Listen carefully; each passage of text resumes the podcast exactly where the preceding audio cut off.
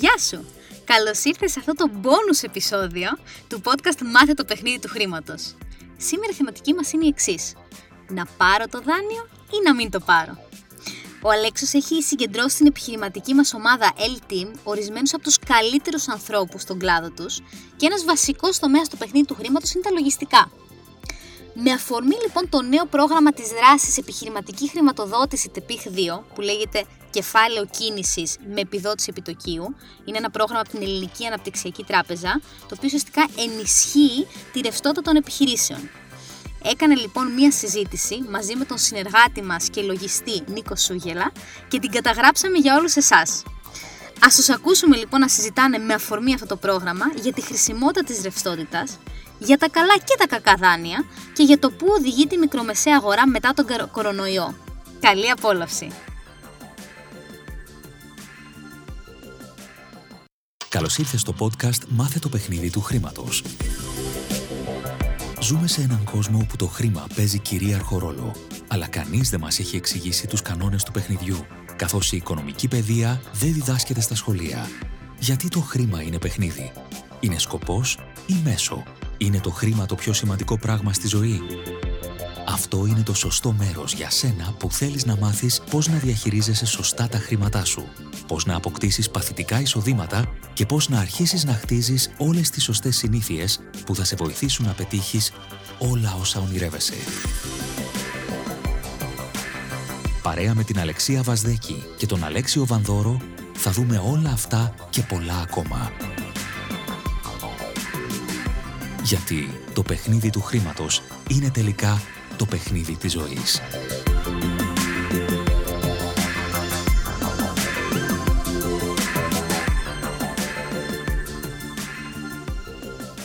Καλησπέρα, είμαι ο Αλέξης Ευανδόρος και σήμερα θα κάνουμε κάτι λίγο διαφορετικό. Είμαι εδώ με τον φίλο, συνεργάτη, θείο και πολλά ακόμα ε, και λογιστή Νίκος Σούγελα ε, σε άλλα βίντεο θα πω πως έφτασε, ή να το λέω συχνά πως έχει φτάσει η σχέση μας μέχρι εδώ. Προχθές, μέσα σε όλα αυτά που τρέχουμε τώρα τα, τα κυβερνητικά, ανακοινώθηκε για τις μικρομεσαίες επιχειρήσεις ότι θα μπορούν να πάρουν από τις τράπεζες πλέον, στο καινούριο πρόγραμμα, μία δανειοδότηση η οποία θα μας εξηγήσει δύο λόγια παραπάνω τι ακριβώς είναι και θέλω σήμερα να πούμε με τους ανθρώπους γιατί ένας μικρομεσαίος επιχειρηματίας που δικαιούται φυσικά να μπει στη διαδικασία να το κάνει. Είτε τα χρειάζεται είτε δεν τα χρειάζεται. Ωραία. Καταρχήν αυτό είναι το τρίτο μέτρο που μας είπαν μέχρι τώρα. Πιστεύω θα ακολουθήσουν και άλλα μέτρα. Το πρώτο ήταν ε, η επιστρατεία προκαταβολή όπου μας μπέρδεψε τελείως σαν τίτλος ήταν στη λογική, όλοι πιστέψαμε ότι όσοι έχουν δικαιότητα να πάρουν έχουν πληρώσει προκαταβολές στο εισόδημά τους τα προηγούμενα χρόνια, από αυτό θα παίρναμε κάτι πίσω, ή ολόκληρο ή κάτι πίσω. Δεν είναι αυτό, λύθηκε επιτέλους. Άρα λοιπόν είναι χρήσιμο ότι όσοι ε, θέλουν και, συμμετέχουν σε, και μπορούν να συμμετέχουν σε αυτό, μπορούν να κάνουν και τώρα την αίτηση για την επιστρατεία προκαταβολή. Χρήσιμο είναι και αυτό και θα Ό,τι θα πούμε και για το άλλο το δάνειο που βγήκε τώρα, όλα αυτά είναι στην ίδια λογική. Το δεύτερο που ήταν, ήταν η επιδότηση των, για τρεις μήνες των τόκων, από αυτό πέρασε, έγινε όσοι το έκαναν, το έκαναν. Και το τρίτο που ανακοινώθηκε τώρα, ξεκίνησε προχτές, είναι τα δάνεια που θα έρθουν μέσα από την ε, Τράπεζα Ανάπτυξης, με εγγύηση μάλλον της Τράπεζας Ανάπτυξης, όπου δίνεται ένα δάνειο κίνησης, ένα κεφάλαιο κίνησης επιχειρήσεις, έως το 50% του τζίρου τους, του 19 ή το 50% των παραγγελιών του 20. Αυτή είναι η λογική του και έχει και για τις νέες επιχειρήσεις το 50% των παραγγελιών του 2020 ή το 80% των υφιστάμενων πιστώσεων που έχουν στην αγορά. Είναι επί του τζίρου, όχι επί των κερδών. Επί του τζίρου. Να το διευκρινίσουμε αυτό.Α Άρα λοιπόν, αν κάποιος είχε 100.000 τζίρου το 2019, δικαιούται έως και 50%, δηλαδή έως 50.000 ε, χρηματοδότηση. Και όταν λέμε το 19, γιατί πολλοί δεν είναι με, τα, με τις έννοιες αυτές Ε, familiar είναι η χρήση του 18, άρα την τζίρο κάνουμε το 18 πρακτικά. Ναι. Okay. Το τζίρο κάνω το 18. Μμμ. Λοιπόν, αυτό είναι το δάνειο. Το, χαρακ- τα χαρακτηριστικά του που αξίζει να τα δούμε είναι ότι για δύο χρόνια το επιτόκιο θα είναι σταθερό έως και 8%. Αυτό δεν το ξέρουμε πόσο θα είναι. Αλλά αυτό χρηματοδοτείται από το κράτος. Άρα λοιπόν πρακτικά σημαίνει αυτό για την επιχείρηση ότι μπορεί να έχει δύο χρόνια το χ κεφάλαιο κίνησης που θα μπορεί να πάρει και να αντλήσει από, αυτή, τη- από αυτό το μέτρο. Αυτό είναι το βασικό του. Έχει ένα έξοδο δανείο τα οποία καλούνται διαπραγματευτεί κάποιος με την τράπεζα. Το μήνυμο είναι από ό,τι φαίνεται 100 ευρώ και πηγαίνει μετά το 0,5% και άλλο ένα κόστος που έχει είναι το 0,6 εισφορά που υπάρχει στα τραπεζικά δάνεια και αυτό θα είναι στο 60% του κεφαλαίου. Τα οποία αυτά είναι έξοδα που Που πάνε τα, πληρώνει, που τα πληρώνουμε στην αρχή για να μπορούμε να πάρουμε το δάνειο. και είναι το, αυτά που χρεώνουν οι τράπεζες για τους δικούς τους λόγους, απλά για να παίρνουν χρήματα. Ακριβώς είναι δηλαδή και τα δύο αυτά και τα έξοδα φακέλου που λέμε τα έξοδα του δανείου και, τα, και η εισφορά αυτή που υπάρχει είναι ένα χαράτσι που έχουν οι τράπεζες. Λες και δεν τους φτάνουν αυτά που βγάζουν, θέλουν κάτι παραπάνω. Αυτό είναι, αυτά είναι τα βασικά χαρακτηριστικά του δάνειου. Προπόθεση είναι και αυτό που χρειάζεται να το σκεφτεί πολύ καλά όποιος θα συμμετέχει σε αυτή την δανειοδότηση είναι για δύο χρόνια θα πρέπει να κρατήσει το εφιστάμενο προσωπικό, το προσωπικό που είχε στις 19 Τρίτου, στις 19 Μάρτη. Αν δηλαδή κάποιος έχει πέντε εργαζόμενους και σκέφτεται να μειώσει εργαζόμενους, ε, θα έχει πρόβλημα για αυτά τα δύο χρόνια αν θέλει να, να μπορεί να, να αξιοποιήσει αυτό το δάνειο. Και αν το κατάλαβα καλά, είναι για δύο χρόνια ουσιαστικά μηδέν επιτόκιο, είναι δωρεάν χρήματα και έχει. Και πληρώνεις μόνο το κεφάλαιο για τα, για τα δύο χρόνια. Και σου δίνει περίοδο χάριτος 6 έως 12 μήνες. Οκ. Και αυτό που ήταν σημαντικό που έψαξες και είδες ότι μπορώ να το αποπληρώσω ανα πάσα στιγμή. Το άλλο που είναι πάρα πολύ σημαντικό είναι ότι δεν υπάρχει ποινή προεξόφληση. Άρα εγώ στα δύο χρόνια μπορώ να έχω δωρεάν χρήματα και στα δύο χρόνια τα επιστρέψω. Θα επιστρέψεις και γεια σας. Δεν έχει Οκ. καμία υποχρέωση. Δηλαδή το μόνο που θα έχεις πληρώσει θα είναι η εισφορά το 0,6% στο 60% του δανείου και τα έξοδα του φακέλου, που- τα έξοδα του δανείου που θα σου έχει πάρει η τράπεζα από την αρχή. Οκ. Γιατί πιστεύεις ότι κάποιος αξίζει να πάρει δωρεάν χρήματα; Καταρχάς ένα βήμα πίσω, έχουμε πει στο παιχνίδι του χρήματος ότι υπάρχει το καλό χρέος και το κακό χρέος. Ωραία. Ναι. Εδώ προφανώς μιλάμε για ένα καλό χρέος, που καλό χρέος σημαίνει χρήματα που μπορώ να τα χρησιμοποιήσω είτε για ανάπτυξη επιχείρησης, για να τα βάλω να δουλεύουν για μένα. Καταρχήν μπορεί να τα πάρει και να τα χρησιμοποιήσεις. Α ξεκινήσουμε από αυτό. Άρα δεν υπάρχει χρέο. Αν τώρα τα χρησιμοποιήσεις, σίγουρα δημιουργείται ένα χρέος στο βαθμό που θα το αξιοποιήσει από αυτό το κεφάλαιο ό,τι, ό,τι χρησιμοποιήσεις. Γιατί να το πάρουμε; Καταρχήν, ε, το πρώτο, για- το πρώτο που έχει να κάνει είναι αυτό. Έχω μιλήσει με κάποιους πελάτες μου τώρα και διαπιστώνω το εξής. Αυτό που λέγανε οι παλιοί ότι όποιος καεί στο χελό φυσάει το γιαούρτι. Πρέπει να διαχειριστούμε το φόβο μας. Αυτό είναι, είναι το σημαντικότερο. Ε, Α ξεκινήσουμε να δούμε το βασικό. Γιατί μας δίνουν καταρχήν τα χρήματα. Και αν καταλάβουμε αυτό το γιατί, θα καταλάβουμε και πόσο χρήσιμο είναι να το πάρουμε. Είναι, ένα είναι σίγουρο είναι ότι μετά από αυτή την κρίση που περάσαμε τη δεκαετία, την ανάπτυξη που ξεκίνησε το 19, άρχισαν να φαίνονται κάποια σημάδια βελτίωσης και πολύ δυνατά της οικονομίας. Είδαμε την οικοδομή να ξαναμπαίνει στο προσκήνιο σαν κινητήρια δύναμη, είδαμε στον τουρισμό πολλά πράγματα. Ε, αυτό το χάσαμε. Άρα λοιπόν, ποιο είναι το επόμενο θέμα, ότι μετά την κρίση ο δείκτης λιανικής, της κα- να το πω έτσι απλά, η κατανάλωση των απλών ανθρώπων θα δοκιμαστεί. Άρα λοιπόν βρισκόμαστε στην καμπύλη προς τα κάτω. Ένα είναι σίγουρο ότι αυτή η καμπύλη θα σταματήσει να πηγαίνει προς τα κάτω, άρα λοιπόν θα αρχίσει να ανεβαίνει προς τα πάνω. Το ζητούμενο είναι ποιοι θα συμμετέχουν στην ανάπτυξη καμπύ- της καμπύλης. Αν είσαι άνεργος δεν μπορείς να συμμετέχεις. Αν, είσαι, αν έχεις κλείσει την επιχείρησή σου δεν μπορείς να συμμετέχεις. Άρα λοιπόν είναι ζητούμενο για όλους και σε επίπεδο, σε παγκόσμιο επίπεδο, δεν είναι μόνο για την Ελλάδα, πώς θα συμμετέχουν σε αυτή την ανάπτυξη πλέον, στην άνοδο της καμπύλης. Και ξέρουμε πολύ καλά ότι αν πάμε στο μοντέλο της αύξησης ενεργείας και κάνω μια παρένθεση εδώ, δεν είναι τυχαίο ότι όλα τα μέτρα, ακόμα και τα 800 άρια που δώσαν σε επιχειρήσεις, από του επιστήμονες κτλ., βασική προπόθεση είναι να μην απολύσουν προσωπικό. Όπως δεν είναι τυχαίο ότι σταματήσαν να απαγορεύσαν τις απολύσεις. Το ζητούμενο είναι πραγματικά να μην υπάρξει ανεργία ή να περιοριστεί όσο το δυνατόν στα χαμηλότερα φαινόμενα. Αυτό όμως πρακτικά τι σημαίνει, όταν μια επιχείρηση έχει τρεις εργαζόμενους και οι πωλήσεις της πέσουν στο 1 τρίτο, θα διώξει το 1 τρίτο των εργαζομένων. Πώ μπορεί να τους πληρώνει, μπορεί να τους κρατήσει. Άρα λοιπόν εκεί που εργάζονται πλέον χιλιάδες, εκατομμύρια άνθρωποι στις μικρομεσαίες επιχειρήσεις, αν, αν δεν αντιμετωπιστεί αυτό, θα δημιουργηθούν εκατομμύρια άνεργοι.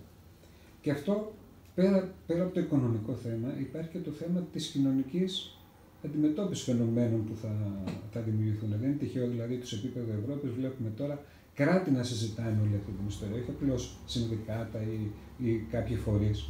Ολόκληρα κράτη πλέον συζητάνε ότι δεν μπορούν να πάνε σε αυτή τη λογική.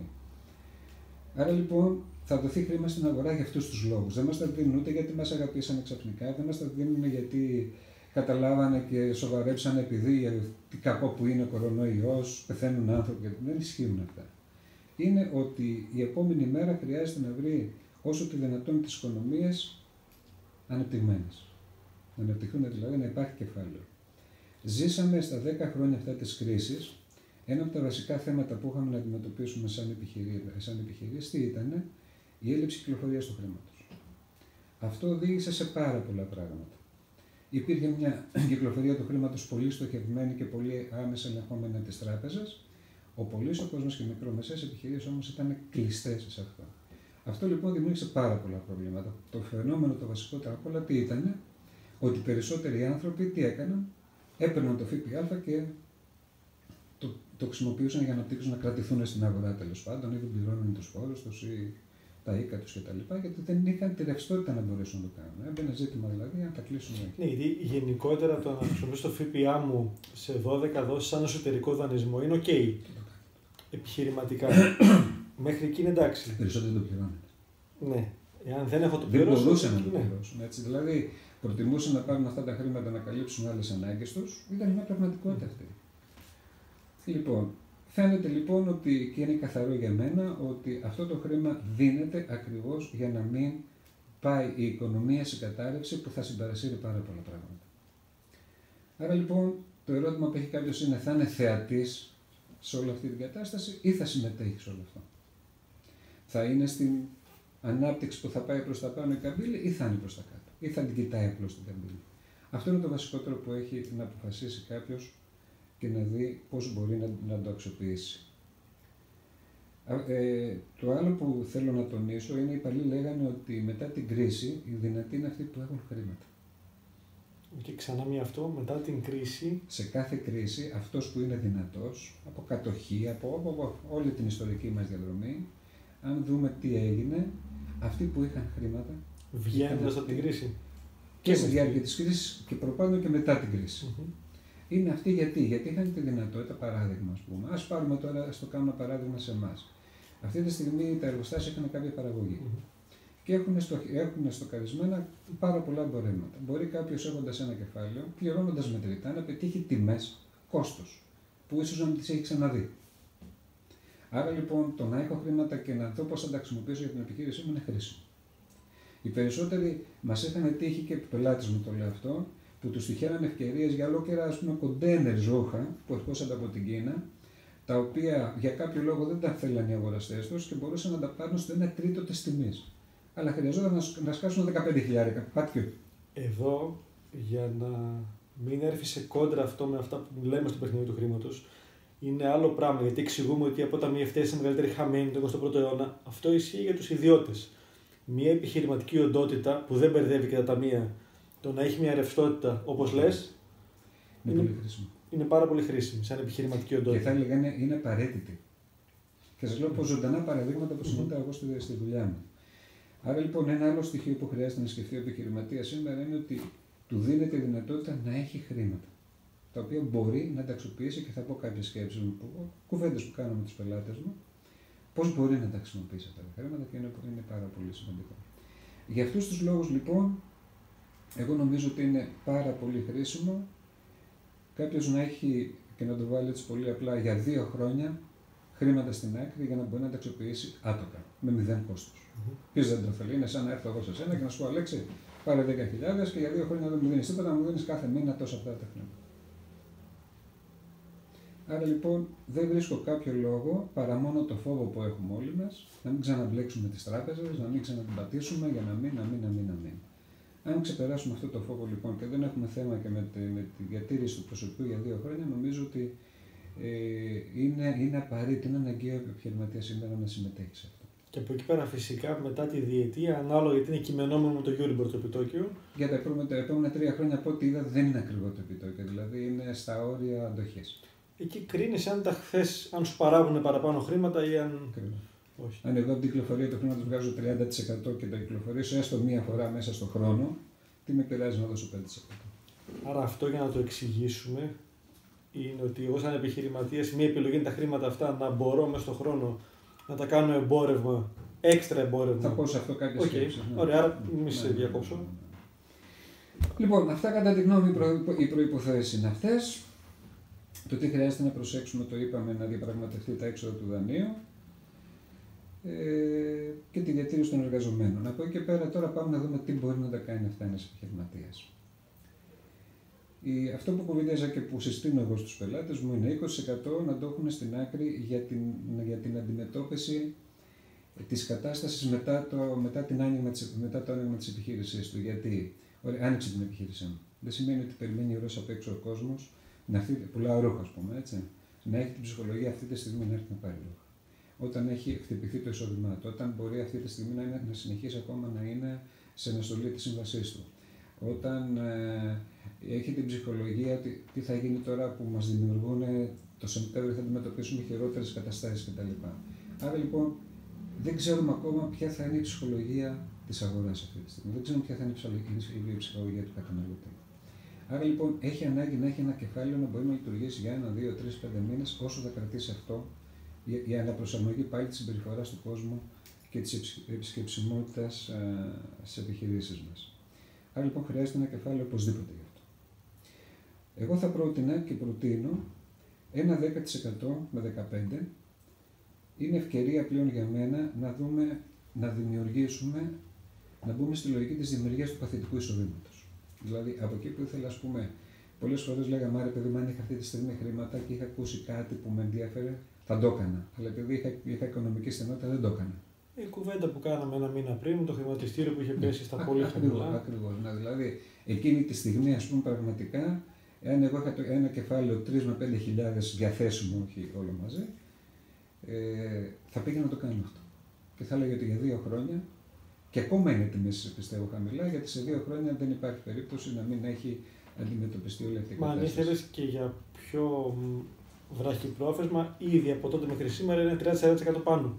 Να πεις ότι και τα ξαναβάζω στη Ακριβώς. θέση τους και έχω αυτό το κέρδος. Μπράβο. Άρα, ή- ή Είναι μετοχές. Μπορεί να σκεφτεί κάποιο και άλλα πράγματα. Δεν είναι μόνο μετοχές. Είναι, είναι πάρα πολλά αυτά τα πράγματα που μπορεί κάποιος να μπει στη λογική τη δημιουργίας του παθητικού εισοδήματος, να βγάλει κάποια χρήματα από αυτό, να πάρει το κεφάλαιο που έβαλε για να το χρησιμοποιήσει, για να το επιστρέψει και να μην να παίζει, να, να, να λειτουργεί με τα κέρδη που θα έχει προσπομίσει και από εκεί και πέρα έχει, έχει μπει πλέον σε μια λογική να κάνει διασπορά του εισοδήματός του. Αν παίζει γιατί το 10%.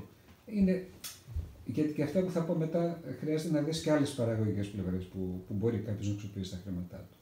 Και το υπόλοιπο, το υπόλοιπο 70, το υπόλοιπο 60% για μένα είναι πολύ χρήσιμο κάποιος να μπορεί να τα, να τα ρίξει σε αυτό που ξέρει να κάνει, στη δουλειά του.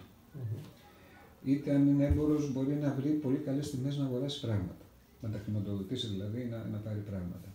Είτε ε, ξέρω ένας πελάτης, ας πούμε, όπου σχεδιάζουν τώρα να μαζευτούν ε, στην κατηγορία της με στα ρούχα, ε, να μαζευτούν 5-6 επιχειρηματίες και να φέρουν μια καλή ποσότητα από, από την, από την Κίνα.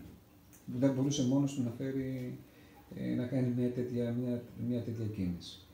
Το άλλο είναι πλέον ότι πολλές επιχειρήσεις, και το είδαμε τώρα στην κρίση, που δεν, ήταν στο, δεν είχαν site, δεν είχαν e-shop, δεν είχαν τη δυνατότητα να επικοινωνούν να επικοινωνεί απευθείας ο πελάτης τους χωρίς τη δική τους παρουσία στην- με την επιχείρησή τους και να πουλήσουν τα προϊόντα τους.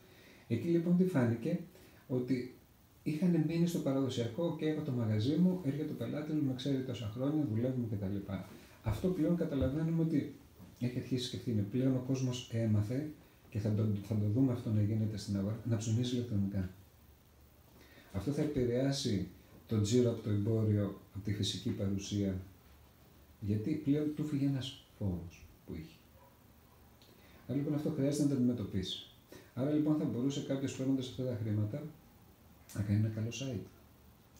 Να κάνει, αν έχει είδη τα οποία μπορεί να τα διαθέτει ε, μέσω e-shop, θα μπορεί πλέον να μπορεί να, να το βάλει και να δημιουργήσει πλέον και μια άλλη κατηγορία, κατηγορία πελάτων πέρα από αυτούς που ξέρει. Και από αυτούς είχε μάθει και είχε βολευτεί σε αυτή την κατάσταση, και πλέον χρειάζεται να ξεβολευτούμε όλοι από αυτή την κατάσταση.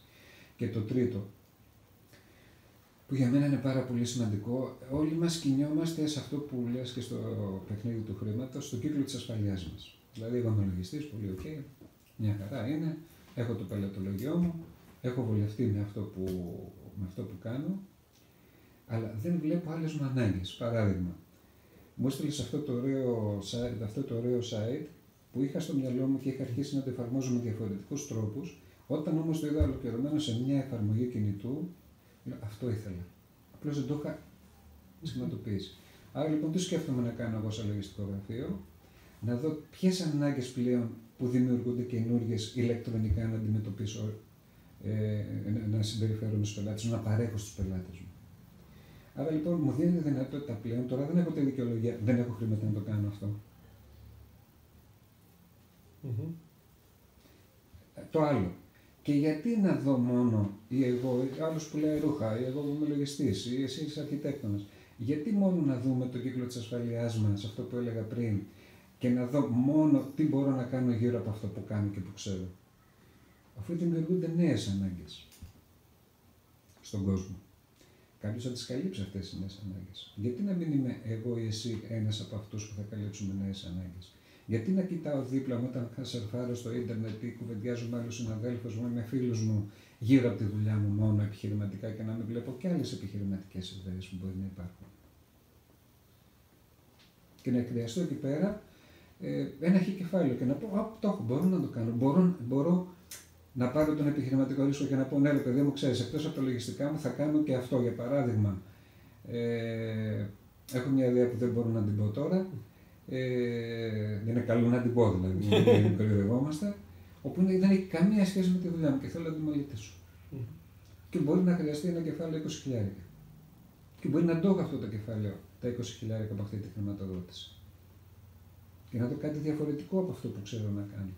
Και όλο αυτό σε βάζει στην, με τη μαγική ερώτηση του πώς μπορώ, που υπάρχουν τα χρήματα, πώς μπορώ να τα αξιοποιήσω. Ε, Φεύγεις από, την, από τη μιζέρια και τη, τα αρνητικά συναισθήματα του τι θα γίνει και πώς θα τη βγάλουμε και πας στο πώς μπορώ να κάνω κάτι διαφορετικά στην επιχείρησή μου ή έξω από την επιχείρησή μου. Είναι δημιουργική διαδικασία αυτή που στυλίνει το κεφάλαιο που δεν είχες ενδεχομένως.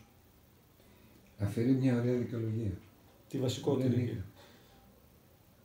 Έχω βαρεθεί να την ακούω αυτή τη. Γιατί είναι δικαιολογία, γι' αυτό και το λέω δικαιολογία.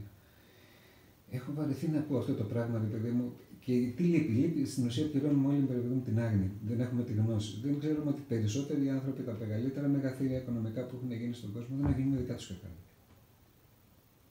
Εμείς θέλουμε όσο δυνατόν να είναι. Έχω τρία, τρία να χρησιμοποιήσω.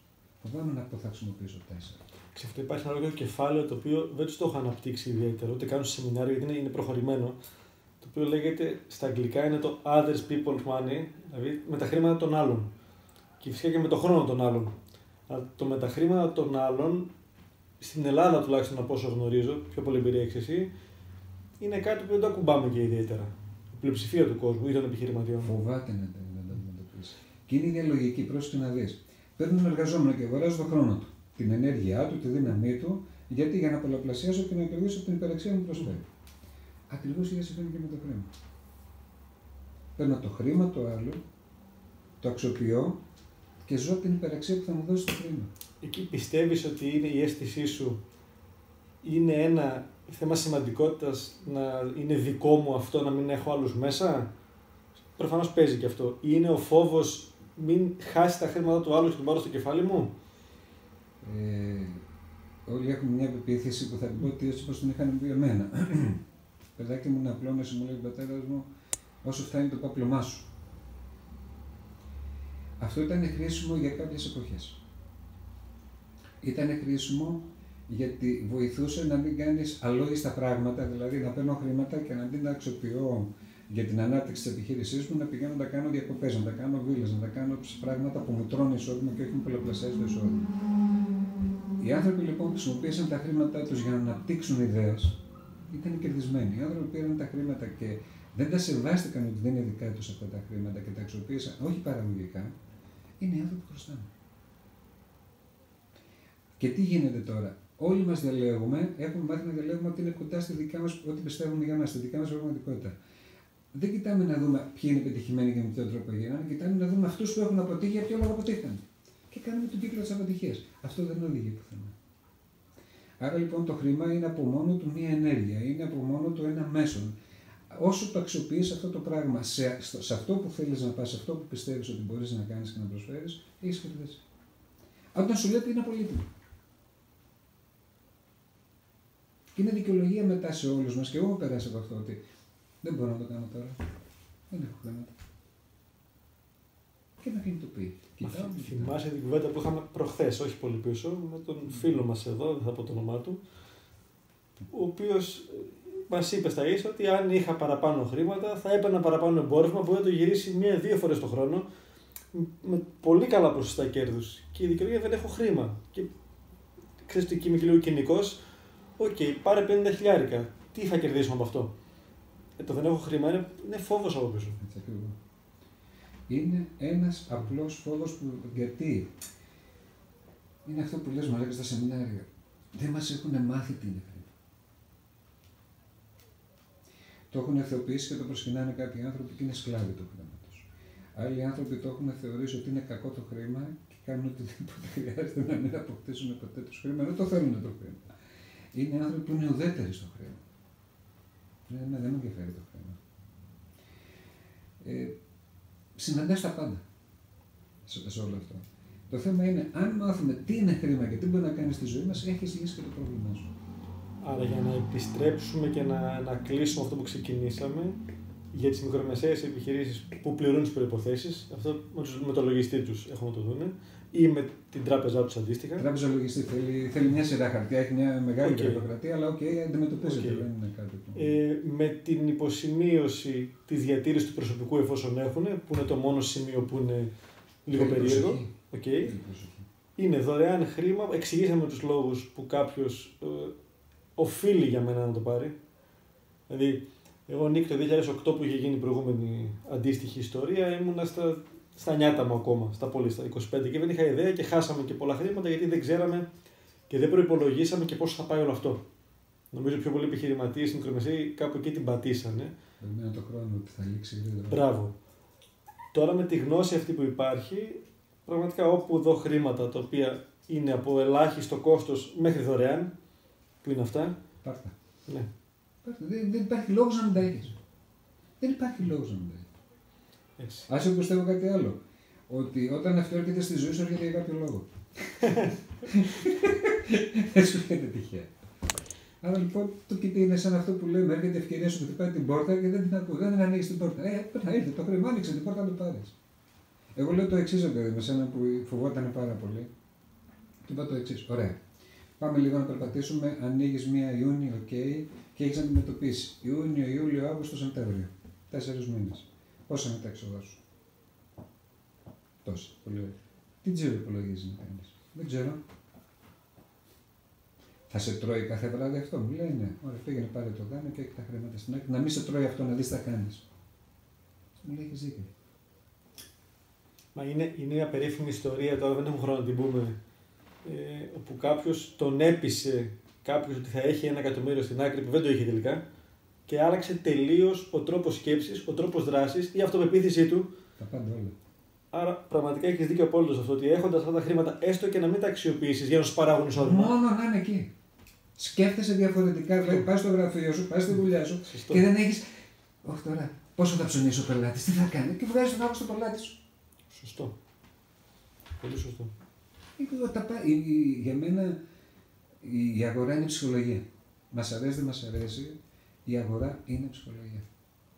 Από τον πελάτη, από τον υπάλληλο, από τον επιχειρηματία, τα είναι ψυχολογία.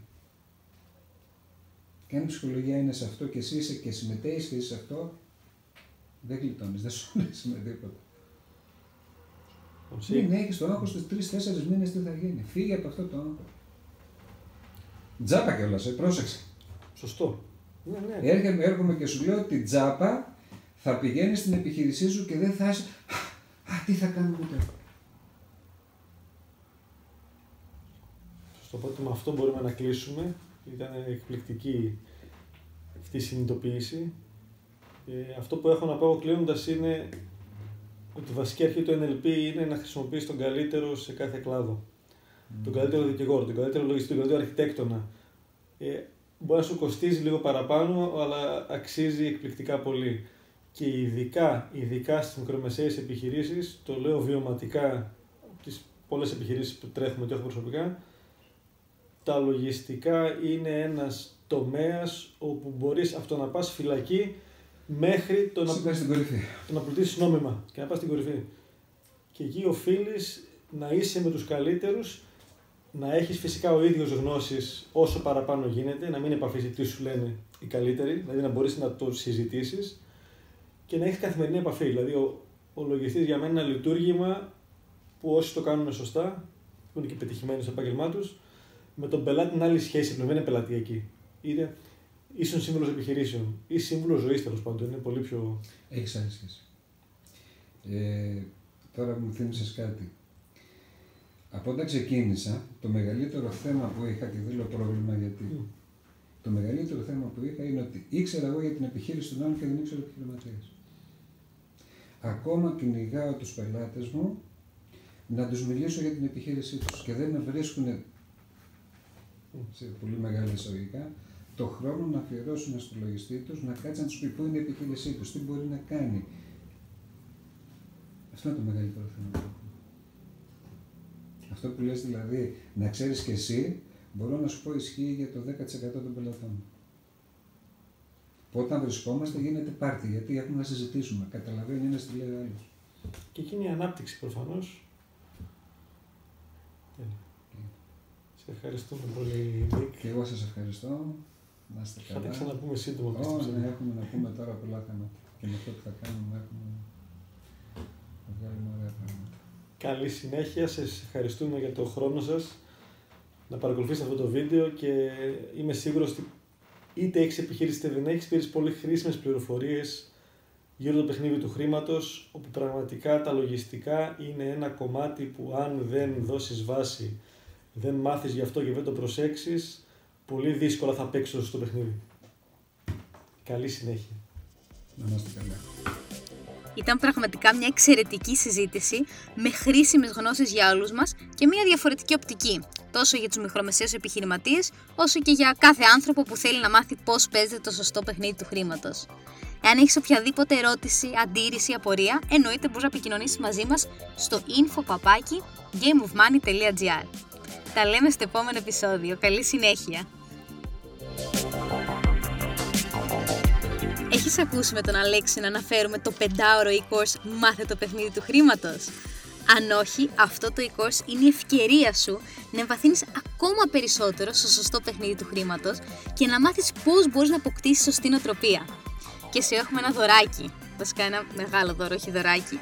Μπορείς να μπεις στο gameofmoney.gr κάθετος δώρο, δηλαδή κάθετος D-O-R-O και με τον κωδικό κουπονιού podcast να πάρεις δωρεάν την πρώτη ενότητα διάρκειας μίας ώρας από το 20 μάθε το παιχνίδι του χρήματος. Τέλειο! Πήγαινε να πάρεις το δώρο σου και τα λέμε στο επόμενο επεισόδιο.